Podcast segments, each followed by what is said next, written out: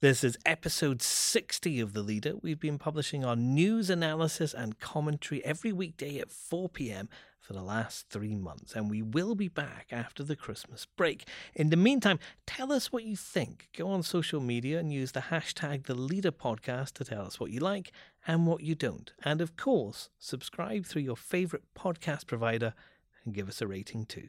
Now, from the Evening Standard in London, this is The Leader.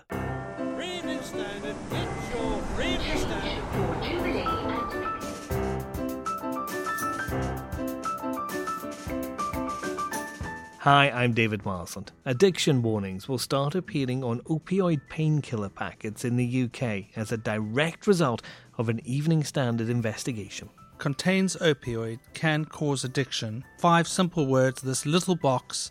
It is part of an arsenal of weaponry that can head off the problem our investigations editor, David Cohen, talks to the leader about his struggle to get regulators and drug companies to make a change that will save lives. Also, I'm delighted to announce that the next governor of the Bank of England will be Andrew Bailey. Chancellor Sajid Javid's named Andrew Bailey as the next governor of the Bank of England. We asked the Standard's business news editor Alex Lawson if it's a good choice.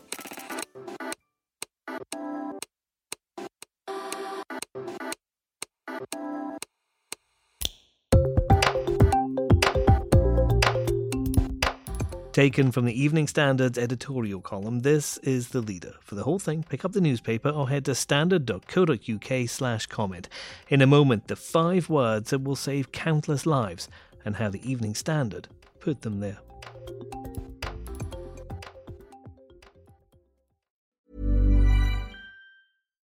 One size fits all seems like a good idea for clothes until you try them on. Same goes for healthcare. That's why United Healthcare offers flexible, budget friendly coverage for medical, vision, dental, and more. Learn more at uh1.com. Hi, I'm Lawrence Dallaglio, host of the Evening Standard Rugby Podcast, brought to you in partnership with QBE Business Insurance. The show is available to listen to now and right up to the end of the season when the winners of the Champions Cup will be crowned at Tottenham Hotspur Stadium and the fight for the Premiership title will be decided at Twickenham. QBE is one of the world's leading insurers and they will help your business build resilience through risk management and insurance solutions. Subscribe and download now wherever you get your podcasts. Thanks for listening. It took me about two weeks addicted. Within a year and a half, I'd lost everything my family, my business, most of my friends. So I kept saying that I was going to stop, going to stop, going to stop. And I didn't, because could, I couldn't. Last year, Philip Hopwood spoke to the Evening Standard about an opioid addiction that cost him a six figure salary, his home, and his family. It started when he was given morphine in hospital after a burst appendix. Soon he was picking up his drug from a dealer on Oxford Circus. I wanted to stop taking it myself because I realised that I'd become an addict. So I wanted to stop, so I just stopped. And I got really severe withdrawal symptoms within 24 hours. So it's shaking, um, insomnia, anxiety, panic attacks, and near, near seizures. So I had to go and get some more straight away. The Evening Standard's investigation, led by David Cohen, revealed an unpublicised, enormous, and growing problem with opioid addiction in the United Kingdom. It also identified one small change that could help an addiction warning on packets. More than a year later, that's what's happening, and our editorial column is welcoming it. The appearance for the first time on opioid packets of warning messages stating contains opioid can cause addiction is a life saving change that will have lasting benefits for decades to come. It is a wonderful step forward, for which the regulators concerned should be congratulated, and a great victory for this newspaper, which has played a game changing role in securing the reform. We revealed in March 2018 how the pills manufacturers were failing to tell users about the full extent of the danger they posed, even though the same drugs were required to carry such messages in the US. The first packs with the new message are finally starting to appear in chemists. We are delighted and proud that our efforts have helped achieve such a valuable advance. Well, our investigations editor, David Cohen, is here to talk about his work. And, David, what's been achieved here? So, addiction warnings have begun to appear on the front of prescription opioid packs dispensed on the high street for the first time. Um, and this will be arriving at pharmacies in time for Christmas. So, these five words contains opioid, can cause addiction, are now in place directly as a result of our game changing 2018 investigation, which we called the opioid time bomb. I'm interested in why it took an investigation by the Evening Standard to make this happen because these five words, they're very simple, they don't take up a lot of space, they appear on packets in America. Why the reluctance here in the UK? In America, the same drugs, the same highly addictive, most potent opioids have addiction warnings on the box. They're called black box warnings. And in this country, as we pointed out in our investigation, none of the boxes of the most potent prescription opioids had any mention of the addictive nature of these drugs or the addictive potential of these drugs on the box. And when we first approached the regulator, they were resistant. They said no, they were very happy with um, how things were. But after our article and the pressure of our investigation, to their credit, they immediately responded, set up an expert working group who deliberated for about nine months, get, getting all the evidence, and then basically decided that they agreed with the Evening Standard and set in process a system whereby the pharmaceutical companies were asked to change their labeling. It was done on a voluntary basis. All the pharmaceutical companies agreed, so no sanctions had to be imposed. And they were asked within three months of agreement to make the changes. And these these new packs are now beginning to hit the high street. Not all at once, they've all hit it not all at once because different manufacturers have different manufacturing schedules. There is another issue in that these painkillers are being given to people who kind of don't need them. Are we are we prescribing too many? Well, that's that was the context of this investigation. We revealed that there had been an 80% increase in prescription opioids in the UK in the last 10 years, and about 23 million prescriptions were being issued.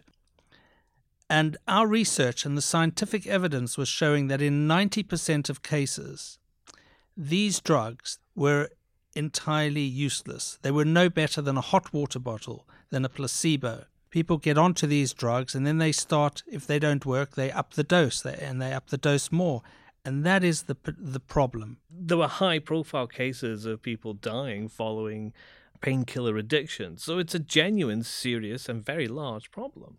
Uh, absolutely, over two hundred thousand people killed in the U.S. and we have to be smart. We have to avoid that here, and that is why Matt Hancock, the health secretary, has gone um, on the record today praising our campaign, praising our investigation, and saying he absolutely uh, insists on these warn these these uh, addiction warnings being prominently displayed on uh, prescription painkillers.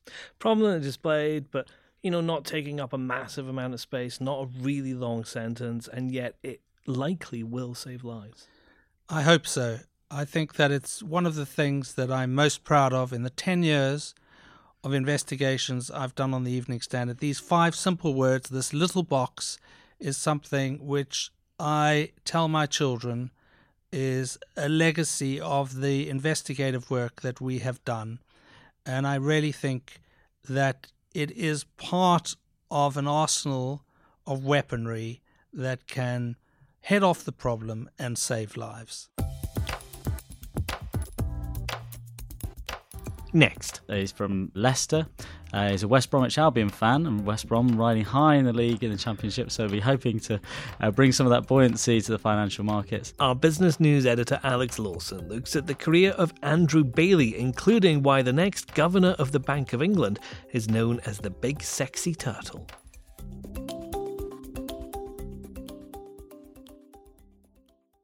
Hi, I'm Lawrence Dallaglio, host of the Evening Standard Rugby Podcast, brought to you in partnership with QBE Business Insurance. The show is available to listen to now and right up to the end of the season when the winners of the Champions Cup will be crowned at Tottenham Hotspur Stadium and the fight for the Premiership title will be decided at Twickenham. QBE is one of the world's leading insurers and they will help your business build resilience through risk management and insurance solutions. Subscribe and download now wherever you get your podcasts. Thanks for listening. Planning for your next trip?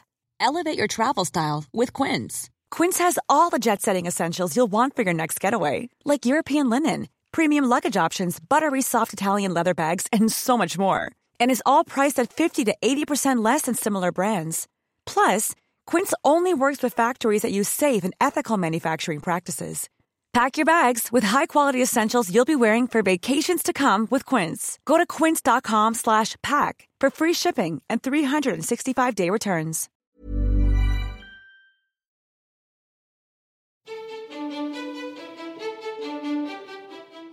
Andrew Bailey has been announced as the next governor of the Bank of England. He's currently the head of the Financial Conduct Authority and has been chosen over a wide field of speculated candidates, including the Deputy Governor, Dame Minouche Shafik, and Chairwoman of Santander, Baroness Shriti Vadera. But announcing the decision at Westminster, Chancellor Sajid Javid said Mr. Bailey was the clear frontrunner.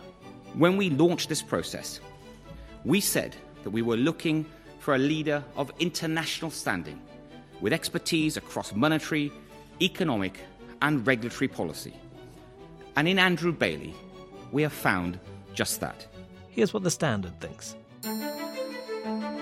The next governor of the Bank of England, Andrew Bailey, would be the first to say that unlike current governor Mark Carney, he is not a rock star of the central banking world. Nor does his appointment, as a middle aged white man, break any glass ceilings. But that doesn't matter, for he is that even more important thing a dedicated public servant with good judgment. With a lifetime in and around the Bank of England, Mr. Bailey proved his mettle as a steady hand in the heat of the financial crisis. When Mr. Bailey was asked to become head of the FCA towards the end of 2015, he didn't really want the job. He knew he was taking a risk with his career in taking on such a noisy, difficult role. But he was told directly that his country needed him, and so he did his duty. He only asked for one thing in return that he be considered a candidate for the next governor of the Bank of England. The then Chancellor promised that he would be. Two Chancellors later, that promise has been more than made good. We welcome Bailey of the Bank. Our business news editor, Alex Lawson, is here. Alex, who is Andrew Bailey? So, Andrew Bailey is currently the chief executive of the Financial Conduct Authority, the city watchdog. Uh, his name has long been in the frame for this job. It feels like a lifetime uh, that we've been waiting for the announcement of Mark Carney's successor. The decision has been delayed and delayed because of that word Brexit. Uh, and now we finally have that clarity that everyone seems to hope for these days. Uh, we were expecting Carney to step down on January 31st, of course, Brexit Day, as it may be. Uh, that will now take place in March to give a bit of time for the handover. And of course, there's a vacancy at the top of the FCA as well that needs to be filled, and the government will be involved in that decision. Uh, Bailey himself, he's a bank lifer. He joined the Bank of England in 1985. He knows it inside out. The Bank of England uh, is, of course, this um, bank that oversees uh, all the banks in the UK and steps in when there's uh, things like the Northern Rock crisis and, of course, uh, sets interest rates. Um, Bailey, as I say, is, is from uh, Leicester. Uh, he's a West Bromwich Albion fan, and West Brom riding high in the league in the Championship, so we're hoping to uh, bring some of that buoyancy to the financial markets. But yeah, he's very much seen as a safe pair of hands in this process that has, has been interesting at times as the bank looked potentially to have appointed a woman, but uh, instead, in the end, selected Bailey. Is a safe pair of hands what is needed when we're heading into some fairly uncharted waters with, with Brexit? Well, it's interesting, isn't it? Because we see so much, so much fireworks coming out of Westminster, but really Bailey is going to offset that. You know, we saw uh, with the appointment of Mark Carney uh, a different breed of governor, an international, uh, what's called a rock star central banker, and there are a few of them around the world. But Bailey is a more low-profile kind of person, um, but nonetheless is uh, seen as a sort of fair umpire in the city uh, that people like. He's also got this nickname of the uh, big sexy turtle, which was handed to him by Mark Carney, and he will need a thick skin uh, in doing this job. He, his the only thing that sort of ran up to his candidacy that might have affected him uh, was a couple of scandals in the city over the last year, namely the the London Capital and Finance uh, scandal that we've led on in the paper, and also the Neil Woodford uh, blow up in his fund. Uh, Bailey's handling of those two has been questioned. What's Mark Carney's legacy? Heading off there, heading off to do whatever uh, it is you do when you leave the Bank of England. What's he leaving behind? Yes, what Mark did next will be an interesting one to look out for. Lots of speculation around that already. Um, Carney, his legacy is really about modernising the bank. This is uh, a centuries old institution uh, that's dealing with a market that's changing rapidly. We're seeing the rise of things like uh, cryptocurrencies and different ways of lending, and the bank has to be agile and keep up with that. And, and he's been at the forefront of dealing with that. He's also been very vocal on things like climate change, um, which is a sort of personal passion of his. Uh, which has been an interesting area for the bank to step into. One small part of his legacy is this nickname that he earned himself, um, the unreliable boyfriend. Uh, this was to do with his introduction of forward guidance on interest rates. Uh, it was seen that he was setting out the bank's forecasts uh, and then having to revise them all the time uh, to the point where people were getting quite annoyed by that one of the things that Bailey needs to deal with is is giving a bit more clarity to the market on where interest rates are heading. And that's the leader. Try out our morning news bulletins through your smart speaker. Just ask for the news from the Evening Standard and subscribe to this podcast through your podcast provider to make sure you don't miss an episode. We're here every weekday at 4 p.m.